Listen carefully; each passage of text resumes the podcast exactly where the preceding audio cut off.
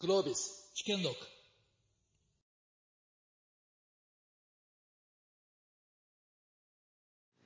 はい、それでは第2部全体会始めてまいりたいと思います。どうぞよろしくお願いいたします。えー大変豪華なあのパネリストの皆さんにご参集をいただきました。えーっと第1部でですね、あの水野さんと石倉さんからまあ経営者に対するかなりガツンとしたメッセージをいただいたわけなんですけれども、あのまあ今日ご参加の経営者の皆さんも含めてその代表としてですね。第1部のお二方のデジタルとグリーンに関するこうメッセージをどう受け止められたかということをちょっと最初に簡単に1分ずつで結構ですので、えーお伺いしたいと思います。あの大谷さんの実はあれですよね、石倉さんが社外取締役でいらっしゃったんだけれどもそうですということですよね。デジタル庁に取られちゃいました。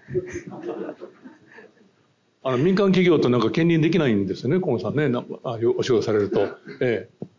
じゃあまあ、あの普段からいろいろディスカッションされてるとは思いますが、まあ、先ほどのあのお二方のお話をこうどう受け止められましたでしょうか？あの実は水野さんともあの GPF 時代からいろいろと、ええあの議論させてた機会もありましたので、お二人からこう聞くっていうのはすごく僕は自分が何か言われてるような気がすごくしてました。で印象ですけど、まあ、いくつかありますけど、まあ、これからもあの話を深められればと思いますが一点まず言うとそのどうしてもですね何かこう世界に対して日本が遅れていると。まあ、遅れていると言っているのか、まあ、世界がどんどん進歩していってるのについていけてないということかもしれませんけどねこの点をどう見るかということですありがとうございますはい。で,、はいでまあ、そのためにね世界のねやっぱりこう知恵をやっぱり我々日本企業も大いに活用するとネットワークという話もありましたけどもこれは社員であったりとかまあその点後ほどまたお話をできればと思いますはい。ありがとうございます。じゃあ、三村さん、いかがでしたでしょうか？はい、あの私は中小企業の親玉でございますのでですね、今日あの特に心強く思いましたのは、やっぱりデジタルっていうのはパーポスを持ってですね、それを具体的にその解決する手段だと、えーそういうことで、あのまあこういう時に、えーデジタル化が遅れていったということは、とりわけ中小企業にとってはですね、一つの大きな資産であると、こういうことを力強く思いました。それからあのグリーンについてはですね、あの多くの中小企業はですね、グリーンっていうのはただ単にコストが上がるんだろうと、こう思ってるっていうこと。それから、水野さんのお話で、まあ、あの、納得できるところと、それからもう一つは、金融機関がですね、中心として、この世の中を回してるんじゃないと僕は思うんですよね。えー金融機関っていうのは、えーもちろんその重大な役割ですけれども、彼らにとっては、グリーンに伴うコスト負担っていうのはほとんどないわけですよね。したがって、あの、そういう観点からですね、私としては若干の、あの、異論異論と、それから、あの、指導、これをいただいたと、こう思っております。以上です。ありがとうございました。あの、先ほどちょっとコメントもありましたけれども、あの、持たざる者が有利という意味では、やはりそのいろんなものを背負いながら、あるいはまあ歴史経緯も含めてですね、経営してきた、あの、という意味では不利なのは決して大企業だけではなくて、あの、中小企業なんかも同じような、あの、ものを背負っているということなんだろうというふうに思います。じゃあ、山下さんいかがでしたでしょうか？はい、どうもありがとうございます。えーっと、今日はですね、この名札が緑だっていうことで、初めてなんですよね。ちょっとなんか緊張してたら、水野さんとお会いしたんで、また背筋が伸びてですね、まあ困ったなと。石倉さんもご無沙汰してましてですね、あんた元気とかいう感じだったんで、えーっとですね、あの、まあ、あの、最初にいい話を聞かせていただいたなっていうふうに思っています。あの、水野さんの話にちょっと加えると、あの、最近の欧州企業とのディールがですね、まさにおっしゃってる通りで、えー CEO に期待する二つ目ですかね。もうあの、去年のディールで大きなディールがあったんですけど、スペインの会社で50%が価格だと。で30%ソリューションと、あと20%はまあ ESG のまあ非財務ですね、今で言うと、の活動であるという話がありました。その後すぐフランスの大きなディールがありまして、これはですね、えっ、と、あれですね、えー RBA に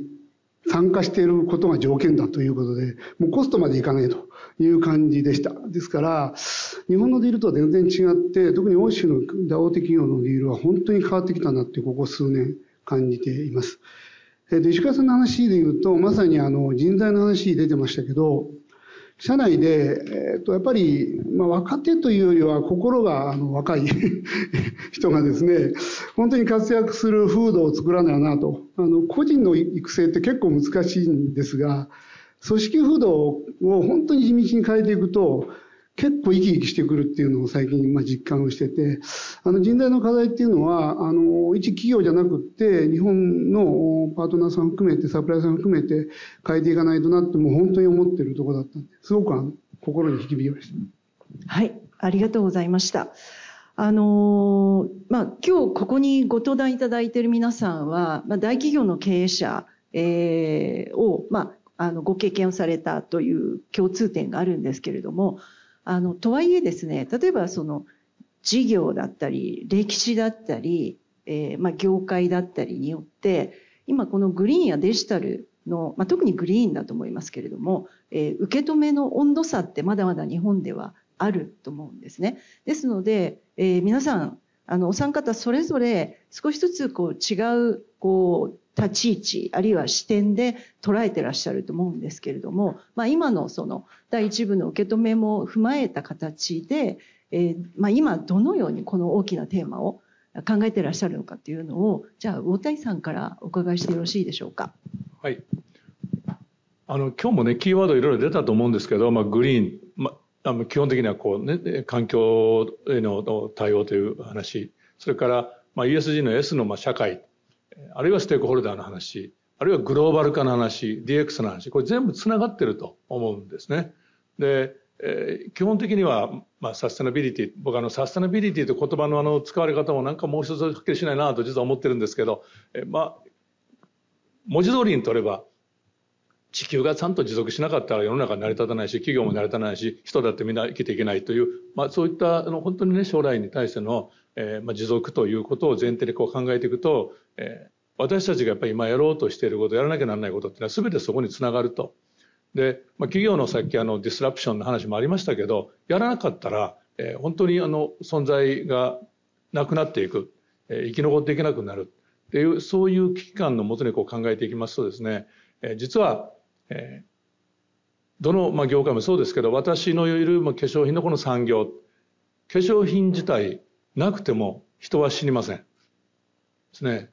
で、だけど何かの価値があるはずなんですよね。だからこそ、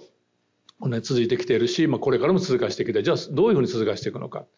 というようなあの視点でこう考えていったときに、えー、まあ環境のこと当然グリーンな部分っていうのも取り組みもやらなきゃならないしそれから特に産業の特殊性から言うと僕は S の部分の、えー、D&I のところ、まあ、女性活躍あるいは女性にかかわらずさまざまなバックグラウンドの人たちが活躍する多様性ここ実は非常に重要なもし優先順位をある程度つけるとするならばこちらがさらに、えね、重要である。あの環境系のことが重要でないと言ってる人は全くありませんけどねそれ誤解しないでいただきたいんですけどそれからやはりそのそういったことをドライブしていくイノベーションを起こしていくディスラプトするような発想も出ていくあるいは DX 進めるこれ全て人材なんですよ。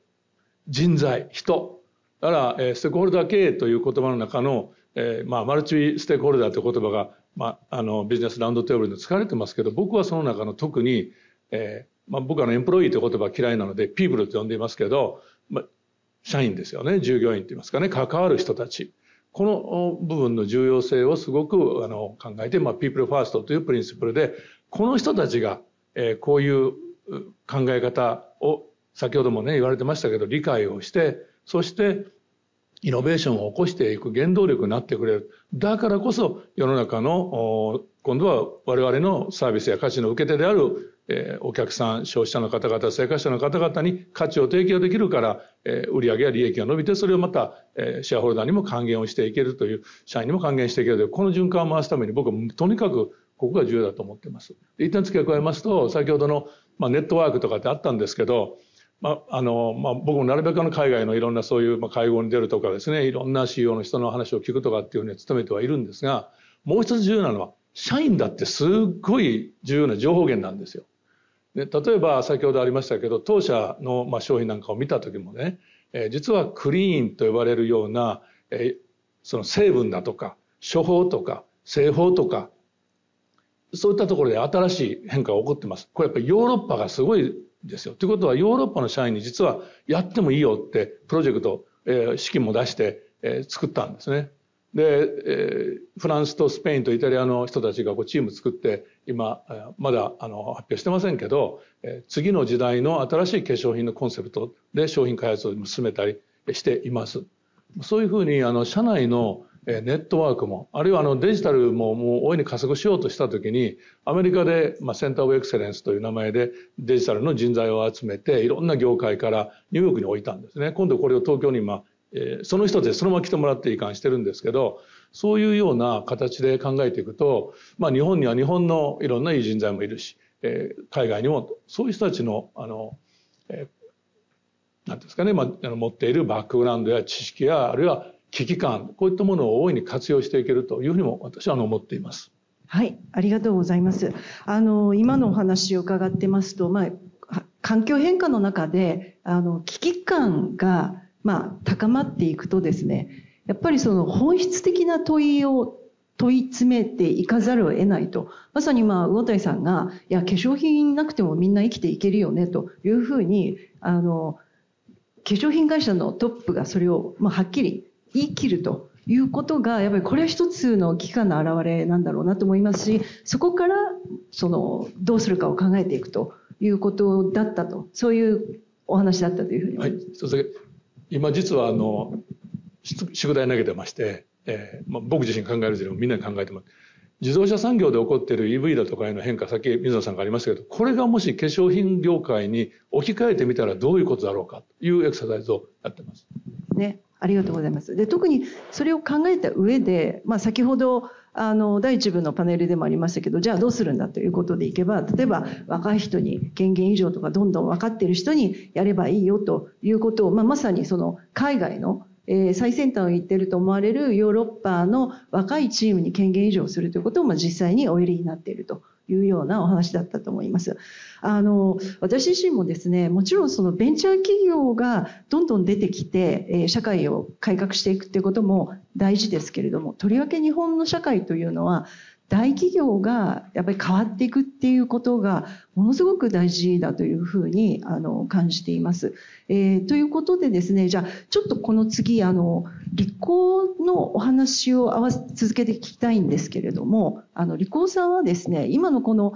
流れが出る前から、えーまあ、環境経営に関しては、まあ、あの事業商品の特性からもかなり早くから取り組んでらっしゃいますし、あの、ESG のインデックスというような話が出る前から、非財務指標については、かなり早くから取り組んで、今も、あの、統合報告書なんかでも必ず、あの、お出しになられてますよね。そのあたり、こう、どういう取り組みをされてきたのかということと、そういう取り組みがあった中で、今、どういうことを考えていらっしゃるかということをちょっとお話しいただけますでしょうか。はい、どうもありがとうございます。次は三村さんだなと思ってたんですよね。はい。うん。なかなか。あの、緊張感のある、緊張感のあるパネルをしたいと思います。こういう会かということですね。ありがとうございます。あの、リコはですね、えー、実はもう85年経った会社でして、えー、もうこのままじゃなくて生まれ変わりたいなっていうふうに今、えー、やってるんですが、実はあの、85年前創業の精神で、えー、三愛精神っていうのがありまして、人を愛し、国を愛し、務めを愛す。で、この国を愛すっていうのは実は今で言うと我々社内で解釈してるのは地球を愛すなんですね。ですから、この地球そのものが元気であり続けないと企業そのものも存続できないよねっていうのはすごく前からあの、なんか、ある意味 DNA として実践をしてきています。まあ、そんな中で、リコが副社機、一応今の複合機を出して、世界で80年に自分たちの機械を売り出したんですが、その時からですね、回収をするっていうことにすごく、なんていうか、義務、義務を感じてたって言いますかね。ですから、欧州は欧州で回収の仕組みを作りましたし、日本はもちろんのことですし、それを絵に描いたのが94年にコメットサークルっていう、あの、新しい資源を、こう、原材料から部品にして製品にして我々組み立ててユーザーの方にお届けしましょうと。それが大体まあ4年から5年で回収されていくんですけど、できるだけ新しい商品にしてもう一回お客さんに戻そうじゃないかという活動がまあ一サイクルなんですね。でも2回目帰ってくると、さすがにそのままできないんで全部ばらして、部品だけ使おうじゃないかっていう部品リサイクルを。でそのあたりからだんだん使えなくなるんですけど、樹脂をペレットにして、リサイクルペレットにして、新、新、新、新しい材料に入れていこうと。でこういうサイクルをですね、コメットサイクル、いわゆる今でいう循環型社会の実践っていうのを、まあ90年前半ぐらいから進めてきました。あんまりあの、発表しないんですが、輻射器は今、世界に供給している輻射器の最後、埋め立てっていうのがですね、熱処理のエネルギーの最後に、まあ仕方ないから、えー、産廃業者が埋め立てるっていう作業があるんですけど、世界で今4%なんですよね。だから、とにかく私の時代にゼロにしたいという、まあ、あの、そういう目標を会社の中で持つっていうのがすごく大事で、あの、ゴールを明確にするっていうことで、社員がすごく、あの、自分の自立性を高めるっていうことも経験しました。実は2017年4月に RE100 っていう、えー、世界のイニシアチブに日本企業初めて参加表明をしました。当時、経営陣の、まあ、社長にとってすぐだったんで、山下さん本当にできんの？とか、なんか、なんかそういう発表しただけじゃないの？っていうようなですね、話を随分いただきました。2050年に事業のエネルギーを全部再生エネルギーにすると。でもこれやらなきゃさっきの1.5度 C じゃないですけど、どんどん汚くなるし、水面どんどん上がっちゃうし、日本だっていつ沈むかわかんないっていう、そういう危機感が必ず生まれてくるはずだと僕はもう当時から思ってまして、で、RE100 を宣言しました。そうすると社内の雰囲気が変わりましてですね、え、あの、20をかけたら、沼津の実は大きなトナー工場なんですが、このエネルギー半分再生エネルギーにできますよっていう、まあ、提案が来ることが社内から出てくると。だから、僕はやっぱり、あの、ゴールをちゃんと共有するっていうリーダーの役割と、えー、社員または国民に対してちゃんと説明をすると。日本いつ沈むかわかんないよっていう話をですね、しなきゃなと。いうのを感じています。ですから、あの、社内で、この2015年とか今回の菅総理の、なんていうか、あの発表については、すごくあの、なんていうか、敬意を表してますが、活動そのものは、特にそこで変わったわけじゃないっていうのが、まあ、現実、今の社内の状況ですかね。ありがとうございます。あの、えー、っと、創業理念、創業精神、三愛精神という創業理念をまあ、今の時代に言い換えて地球を愛する。これって、あの、まさにですね、先ほどのセッションで、いや、今の、その、若い人たちには高邁なミッションというものを持つということが、若い優秀な人たちを引きつけるというようなお話がありましたし、あの、リコさんの場合はそれをもう20年間すでに実践したと、してきたという、まあ、実績もあって、まあ、それがその、RE100 の宣言を、まあ、きっかけとして、そのいろんな提案が出てくるようになったということにつながっているような気もお話を伺っていていたしました。ありがとうございます。ありがとうございます。ちょっとだけコメントすると、はい、新入社員が入ってきた時に、なんでリコに入ったの？って言うと、環境の対応したいとかね、SDGs の活躍をしたいんですっていう人が結構増えてきまして。そうですね。それ,、はい、それだけでも困るなとちょっとちょっと思ってるんですけど。はい、あの私もやっぱりこう今日本でも若い人たちの意識の世代間の意識ギャップというのは大変その大きなものになりつつあるなということはひしひしと感じております。ありがとうございます。三村さんすいませんお待たせいたしました。で、あの三村さんはあの日本を代表する大企業のトップとして、えー、長いご経験をお持ちの上にですね今はえー、商工会議所の回答として、日本全国の中小企業の人たちの、まあ、経営の、まあ、現状というか、えー、まあ、見ていらっしゃるわけなんですけれども、先ほど、その、こう、大企業だとか、まあ、過去のいろんなものを持っているものの方が変わっていくのには不利だというようなお話もあったんですが、そういう今中で、これからこうどういうふうにこれから進めていくことが重要だというふうにお考えでしょうか？あの、まずその前にですね、今日のテーマの意味なんですけど、私はこのように解釈しております。まずあの、ステークホルダー経営っていうのは、経営者のモラル、モラルある経営をしろと。まあ、こういうことだと思います。それから、グリーンについてはですね、いろいろな社会課題、特にそのコロナによって、いろんなものが明確になり、それをみんなが共有いたしましたけども、いろんな社会課題の代表としてのグリーンというものがあると。このように受け取っております。それからのデジタル化は、それを解決する、要するに日本は非常に遅れているということは指摘されておりますけれども、手段がここに一つ現存すると。したがって、経営者はモラルを持ってですね、社会課題からに対して真正面に取り組んで、これを解決しろと、こういうのが今日のテーマだというふうに私は解釈いたしております。そのための一つのそのキーワードはですね、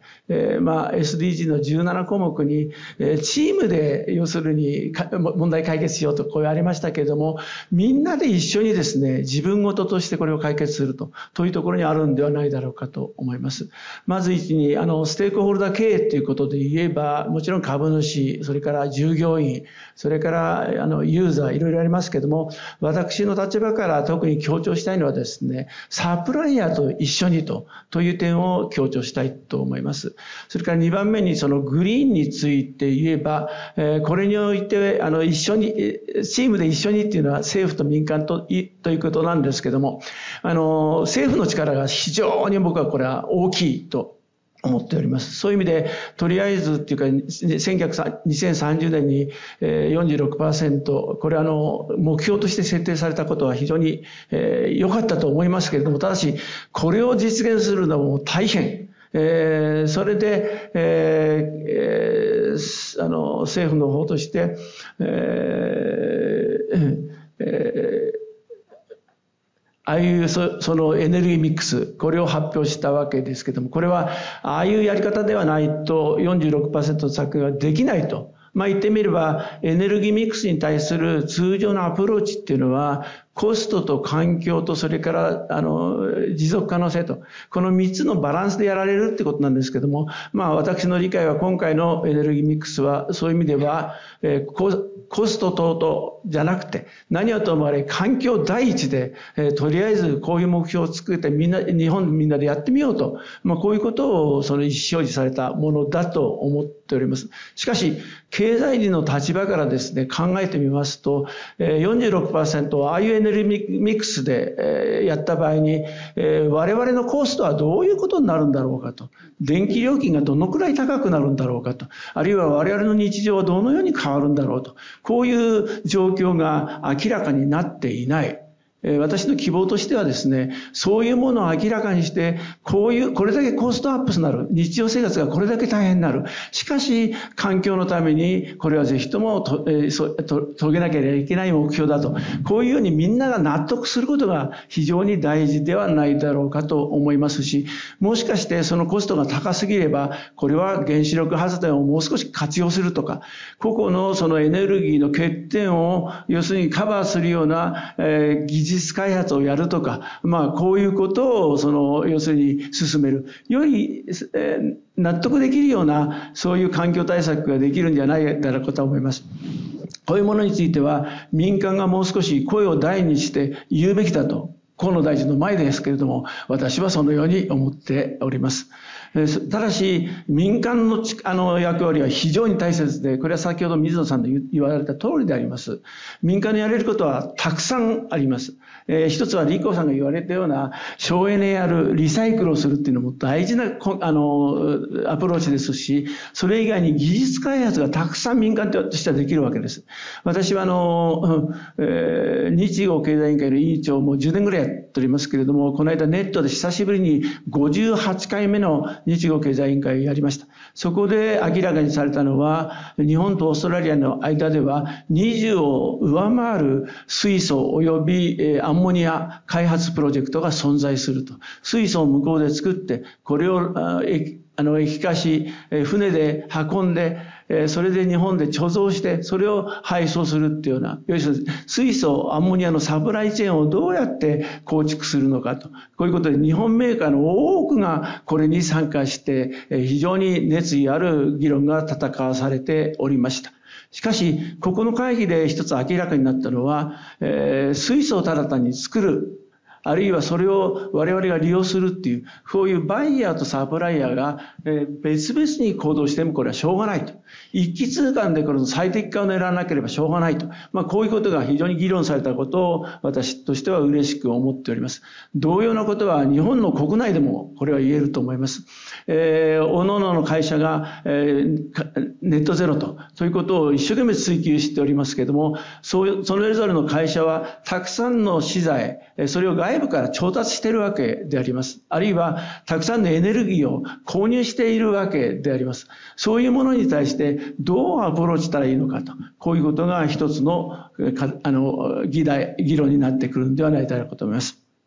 ありがとうございます。あの、それからもう一ついい？それから、あの、デジタルについては先ほど言った通りですけども、ただ、あの、企業はいかに大変でもですね、こういうものを、その、達成しなければいけないっていう、社会的な責任があると。このように思っております。しかし、社会的に責任があると同時に、企業は利益を上げなきゃいけないと。えこういうことも厳然たる事実であります。したがって、企業にとっては、そういうその社会的課題を解決しながら、なおかつ利益を上げるという、こういう両立経営をどうやってやるのかっていう、こういうことが私のあの大きな問題意識であります。以上です。はい、はい、ありがとうございます。あの、三村さん、私、今のお話に関連して2つお伺いしたいことがあります。えー、まず1点目は、最初におっしゃった、こう、みんなで力を合わせて変わっていくためにもですね、例えばその、コストだとか、どうなるんだとか、あるいは、その世界がどう変わっていくのかっていうのをある程度こう見せていかないとみんな動いていきづらいよねというお話があったんですけれどもこれは具体的に誰がどのようにしていくのがいいというふうにお考えでしょうか？これ難しいですね。だから、あの、やっぱり数字で物事を議論するということだと思いますよね。その数字が非常に耐えきれないものだったら、この数字自体を変えるというエネルギーが働くわけです。あるいは、事前の策を、その、要するに日本のベストの策として、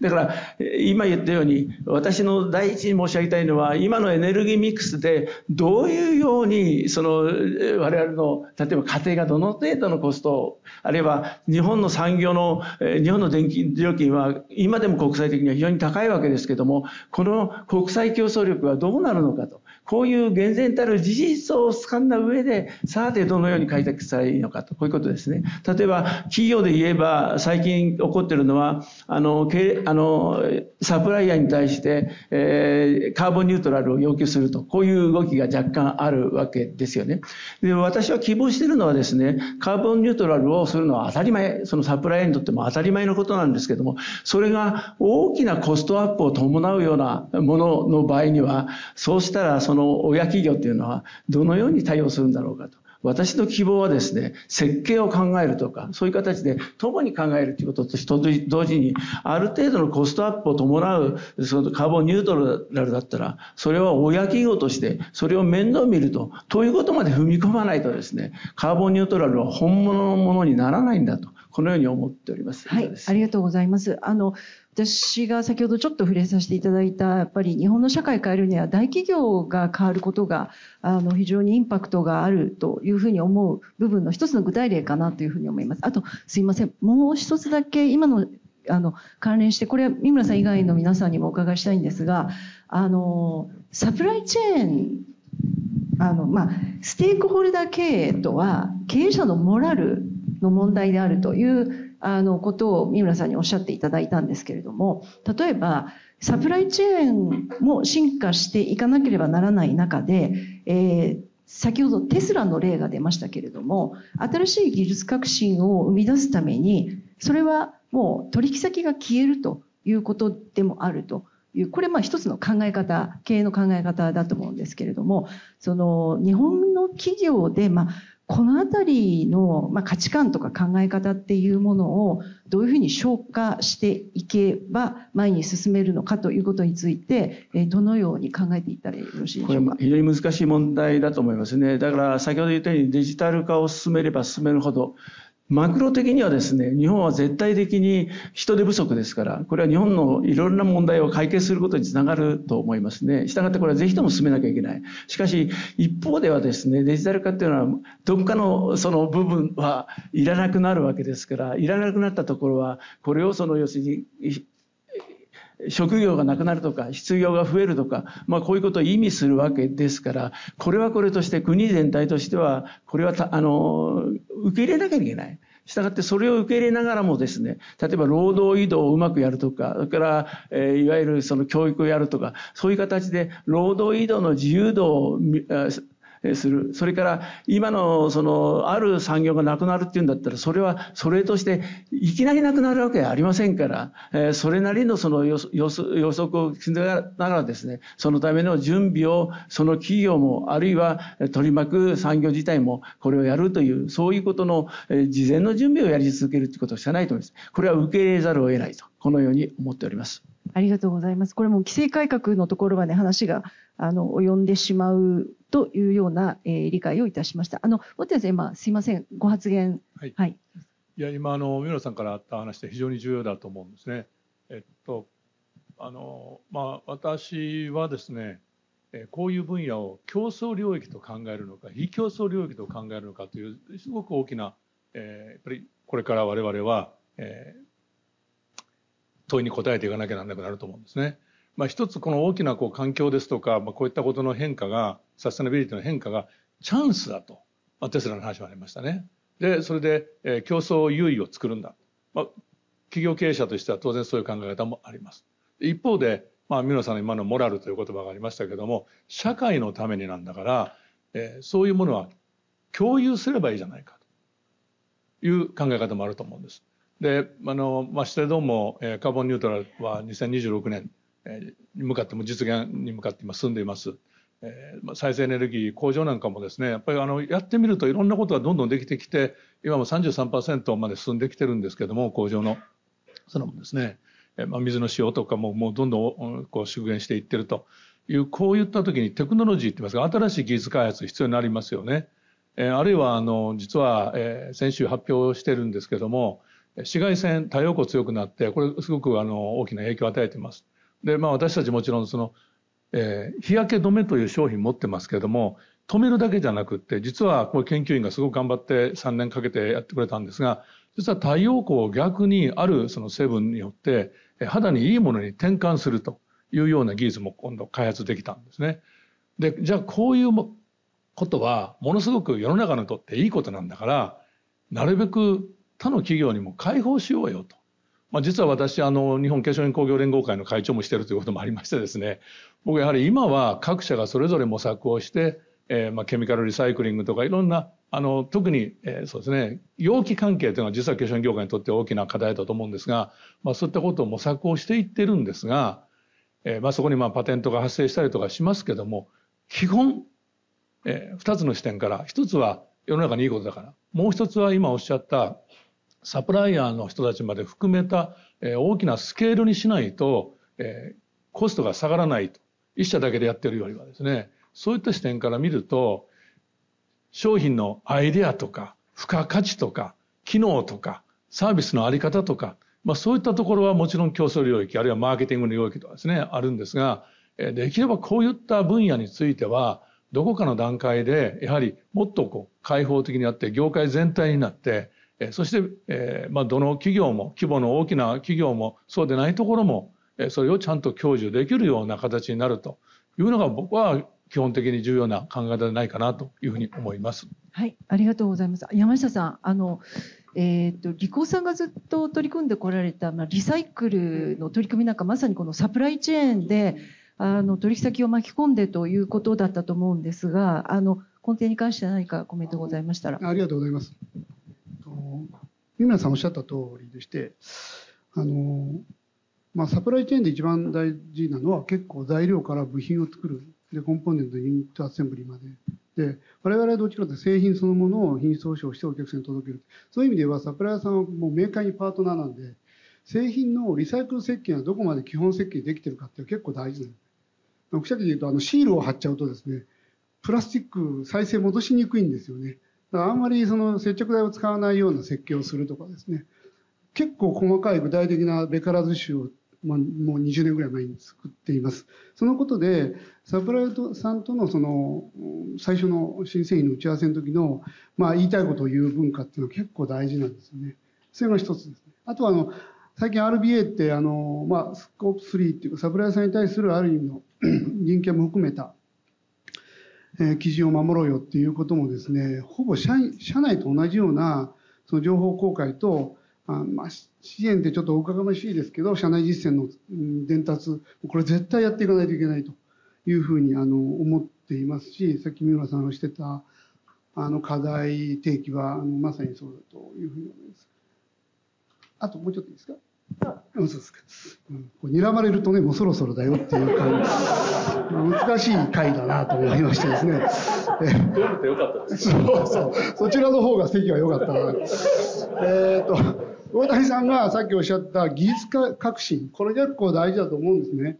あの、環境技術っていうのをどうしてもあの、ちょっとなおざりにされる感じが、あの、サービスの事業に移れば移るほど、えー、ありまして、弊社も、副社機プリンティングの会社からデジタルサービスの会社へって言いながら、やっぱり環境技術のところ、まあ、地道にやっぱり進めていくと。でこれは一社の競争力っていうよりみんなでやるっていう方向の視点すごく大事です。投資が結構かかるんで。実はあの、ちょっと例を先ほど上田さんもおっしゃったようで、プラスチック、海洋プラスチックの話が出て、マイクロプラスチック見て、僕すごい問題だと思うんですよね。魚がそんなだって迷惑をかけるような社会でいいのかっていう、まあ、単純ですけど。だから、プラスチックを、まあ、PLA ですね、あの、いわゆる植物由来のものに全部変えちゃっていけば、地球に戻るじゃないかというんで、ここ数年ずっとやってて、難しいのは、PLA ってしなやかさと強度が出ないんですよね。だから、その、使う実用性はすごく少ない。で、実は副社機を作ってた沼津の工場の技術者が、もうそうですね、4、5年前、これやればいいですよって発泡プラスチックっていう、発泡技術と PLA をくっつけると、ほぼ100%に近い形で強度が出るんですね。まあ、あの、化粧品会社さんの干渉剤には今 PR してますから、ちょっと席がもうちょっと近い方が良かったなと思うんですけど、あの、そういう意味でですね、自分たちが過去持ってた要素技術を本当に突き詰めて、今その環境に近い形で役に立たないかっていうのを、製造メーカーは本当に考えるチャンスだと思います。副社機を作ってた会社が、ずっと掘り下げていくと、要素技術を。え、発泡技術でこんな技術持ってたのっていうのが、もう結構出てくるんですよね。それを今の社会に役に立てようと。で、結構投資かかるんで時間もかかるし、ここはさっきあの、堀さんもおっしゃった、もうアジャイルの活動って、その、そういうところに、そのシェアをする、投資をシェアをするっていう、こう、カルチャーを日本に作っていかないと、隠して隠していいものが出たら、ほら見たことかって言って、販売するっていう時代も終わりましたと。で、物は少なくとも連携活動で価値を作っていくっていう、こう、日本企業連合、まあ、海外も入れてもいいんですけど、っていうのが、えー、すごく大事と。つい先週、えっ、ー、と、ヨーロッパの、すごいでかいあの物流スワードパーティー会社と話を、うちのお客さんに話したら、もうすごい喜ばれて、早く持ってこいと。まだできてないんだと。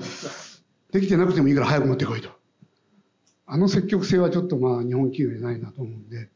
山下持っていきましょうかって言うからちょっと待っとけと言ってるんですけど、本当にそうやって使ってもらうことがなんか価値を作れるチャンスだなっていう、すごく今思います。ありがとうございます。あの、いろいろ具体的な例もお示しいただいて大変わかりやすかったと思うんですけれども、あの、お話伺いつつ、あ、三村さん、どうぞ。あの、僕一つ提案あるんですけどね、はいはい、あの、これだけは絶対言って、声を変えろうと思ってるんですけども、あの、先ほど、その、大企業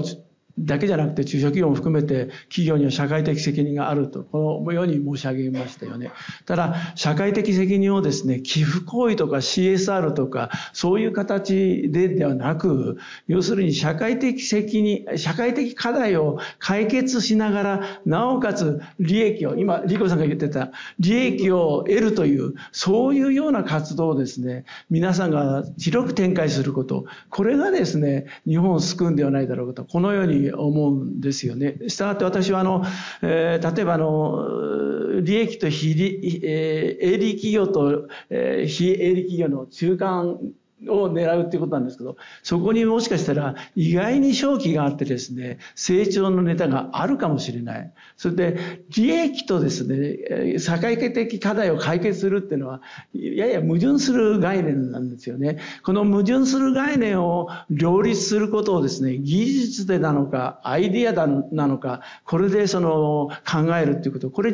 がまさにイノベーションという意味だと思うんですけども、えー、それをやることによってですね、社員はモチベーションが高まりですね、全体の能力も高まるんではないだろうか。で、私の提案はですね、ぜひともそのこういう社会的課題解決と企業の利益を得るという、それを例えばあるセクションを作ってですね、えー、何でもいいんです。それにその従業員手を挙げさせて、その、そのセクションに、えー、働きたいというものにそれ預けて、それで、えー、大事なことは、えー、利益と、利益上げなきゃいけないですよ。ただし、投資回収リストとかから、えー、期限とか、そういうものはもう少し長く適当にして、で、なる社社員の人事評価をですね、要するに通常とは違う。社会課題の解決っていうところに評価の基準を置く。そういうものを作ってですね、えー、なんとかいろんな企業でですね、こういうことを具体的な一つの部署に、えー、両立プロジェクトを根付かせたらどうだろうかと、私は思うんですよね。それが私の提案です。はい。ありがとうございます。どうぞ。いいですか？はい。本当ですか？大丈夫後であの時喋ったねって言われないようにしないと。えっ、とですね、今、あの、三村さんおっしゃった話で、あの、1998年に環境経営っていうのを、実は前の前の前の社長の時に、まあ、提案を、提唱したんですね。それはまさに、左、天秤で左左側に環境保全っていうの当時書いてたんですね。環境対応、環境保全って、環境保全と、こちらに利益創出、まあ、事業成長。この二つが天秤にならないと、環境経営は成り立ちませんと。いう話を98年にさせてもらって、この22年間、とにかく環境保全、環境経営、環境保全をやればやるほど利益が出るんだっていう構造にならないと、これ続かないですね。当時あの CSR って言われてた頃は、ちょっと利益が出なくなると、順番にその、その費用と広報宣伝を削っていこうみたいな。次は教育かみたいな、そんな会社じゃダメなんですっていうのを、当時随分社内で議論をして、経営、環境経営って、まあ、まさにあの、おっしゃってる通りだと思うんですよね。あの、3年前に社会価値創造本部というのを作ったんですよ。で、まあ、社内から、あの、まあ、それに似通ったことをしている人たちとかあそれ、で、あの、えー、ジョブのこうチャレンジみたいな手を挙げるとそこに行きたいという人がものすごく多いんですね。特に若い人たちは今ですね。はい。えー、えーで、そこでは、まあ、その先ほど申し上げたような環境に関する取り組みはもう総ざらいに今までの課題もこれからもどうするのか。あの、本当に水野さんなんかでもいろんな、えー、アドバイスもいただいたりとかしながら、そう組み立てて。それから、まあ、S の部分ですよね。えー、我々、まあ、特にあの、ダイバーシティの部分っていうのは非常に重要だと思って取り組んでいますので、まあ、そういったことがこう、原動力になって、まあ、まあ、取締役会も46%女性の方にとかって、こう、いろんな動き出てきたんですけど、今度は実はその部門がそういうふうに存在する。その時の発想は経済価値と社会的価値というのはこう並列で、それがこうどっかで合流していく。いやももう一歩今度進めて本業そのものがそうでないとダメなんじゃないかと。英語で言うとエンベッドっていう言葉があるんですけど、じゃあ、えー、そその創造本部っていうところがあるからそれでいいんじゃなくって、えー、そこで掲げた大きな目標とか戦略とかそういったものに沿って、今度は研究開発の人たちも、マーケティングの人たちも、営業の部門であっても、それぞれの部門の中に埋め込まれていかないとダメだ。要は本業そのものがもうそその社会的なそういったものを別のものがこうくっつくんじゃなくて一体になってないとダメなんだというところに行くので、まあ、ちょっと来年の1月の組織では、えーま、もっともう一歩ですね各部門の中にそういうことを埋め込んでいくっていうことをやろうと今してるんですけれども、まあ、そういうような逆に言うとあの部門を作ることでねあの部門が何かやってくれるんだろうみたいになっちゃいけないんだということもまあ学びました。はいいや、僕は非常に嬉しいよね。いや、事前に打ち合わせたんじゃないんですよ。ここここですね。あの、実はあの、今、えー、晴天をつけっていうのがテレビで出て、あの、渋沢栄一、あの、これは東京商工会議所の初代で、私は21代の回答なんですけども、一段と親しみを持ってるんですけども、彼の言ったことの一つ、まあ、たくさんのことを言ってるんですけども、その一つは、企業は利益を上げなきゃダメだと。もちろん。しかし同時に公益をも考えなければいけないと。最後に、私益と公益は両立するもんだと。まあ、このように言ったわけですよね。これはあの、実は非常に難しいこと。難しいことです。これ非常に難しい。言うは簡単ですけど、行動するのは非常に難しいことですけども、今、たまたまお二人からですね、それを具体的にやってるっていうことをお聞きして、あの、心から御礼申し上げます。ぜひとも、すみません、いただきます。いいですか？ここで三村さんにお礼を言われるとはちょっと思わなかったんで、まあ、なんか、僕はね、急に嬉しいことがあると気持ちが高ぶるんですよね。えー、それで、あの今の大谷さんがおっしゃった話、私もまあ、組織もちょっと作ってますけど、実は私は、社員一人一人が、まあ、今で言う SDG とか ESG にどのぐらいこだわって、関わってるかっていう、えっ、ー、と、つながり宣言っていうのを3年前からやってまして、社員今、リコーグループ3万人日本にはいますけど、全員が今の仕事が会社に貢献してるってその先に社会があるわけで、年体討議そうですね、もうすぐ終わりますから。えあの、えー、その社会にどのぐらい繋がってんのと。例えば、設計者にどんな仕事してんの？お父さんお母さん、子供に聞かれたらなんて答えるって言ったら今副写機のすごいいい設計をしてるんだって答えるんですけど、子供さんは副写機の設計ってこういうふうになっちゃうんですよね。ですから、子供に分かりやすく社会のつながりを述べようぜっていうのを語れるつながり宣言。彼で言うと、うんと、今、世の中にある副写機を私の電源設計で半分のエネルギーで動くようにしてるんだって子供さんに言ったと。そうするとお父さんすごいねということになった。今92%の社員が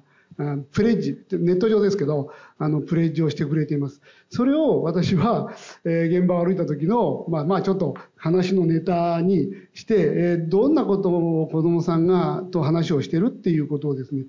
とにかく社員がそういうふうに意識にならないと、トップが言ってるだけじゃ全然やっぱダメだと思います。そういう実行力はやっぱ社員にあり、国民にあるっていうふうに僕はやっぱり思ってるんで、あの、今の、あの、うどんさんおっしゃってた話も含めて、あぜひ皆さんでそんな議論をね、進めるような、まあ、社会になるとですね、結構原動力出てくると思うんですよね。はいありがとうございました。付け加えていいですか？はい、どうぞ。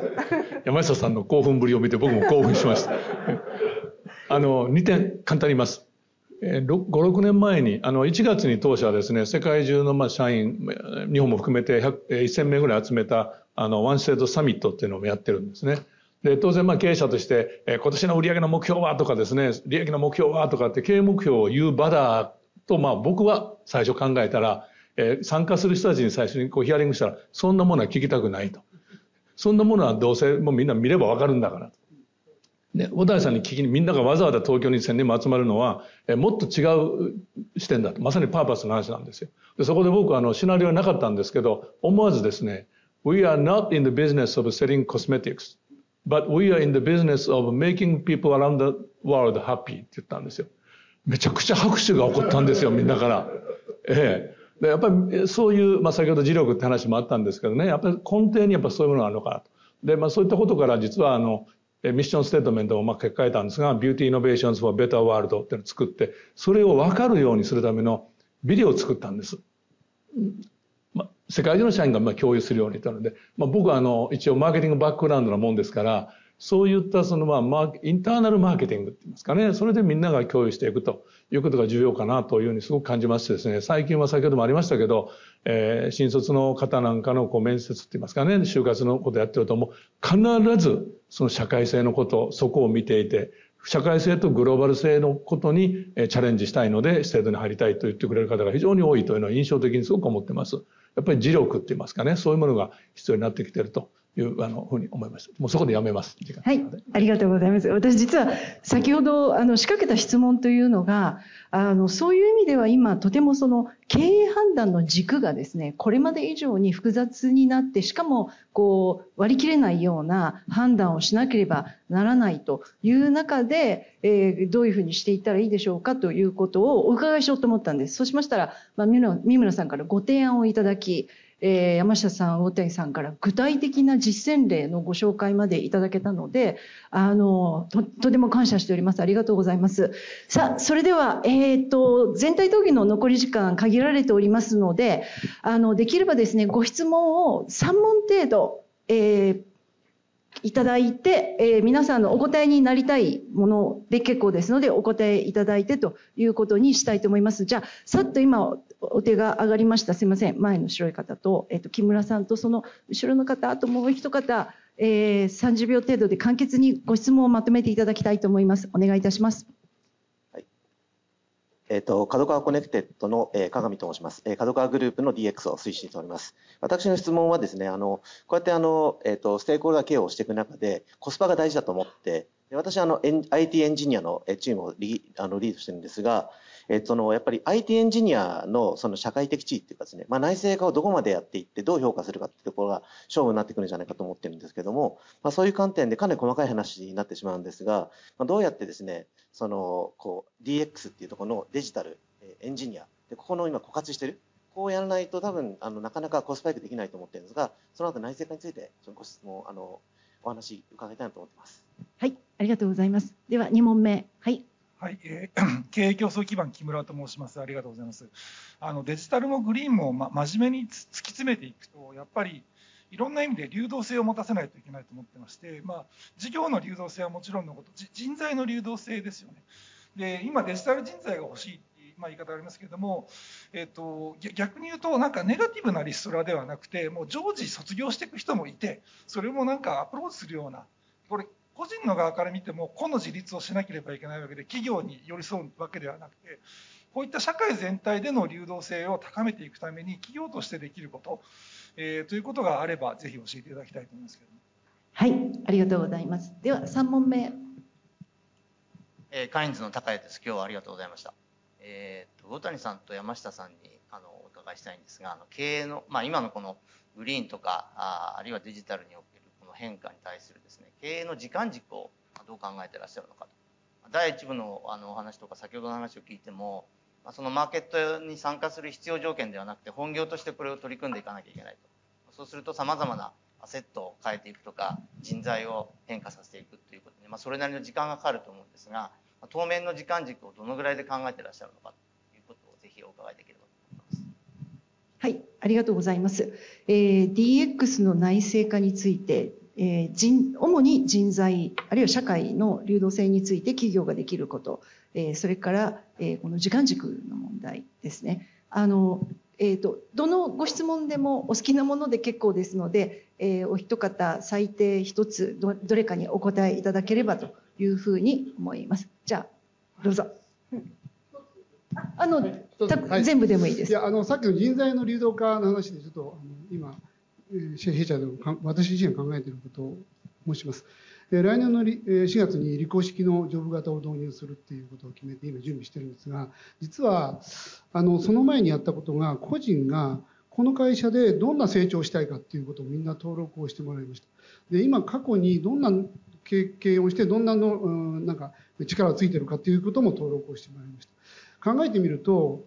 高度成長時代に企業が社員を雇って社員をま使い倒すって言葉はよくない使うと。だからローテーションも人事も会社が決めるっていう制度だったと思うんですけど、今は社員がこの会社を選ぶっていう時代がやっぱり来ているんで、その人が個人が成長する環境を副業制度とかそういうのも全部導入しました。この会社で貢献できないんだったら別の会社に行くっていうチャンスがすごく生まれてくると思うんですよね。だから個々個人を理工の中で本当に成長させていかないと今の話は実現できないんじゃないかと私は思っています。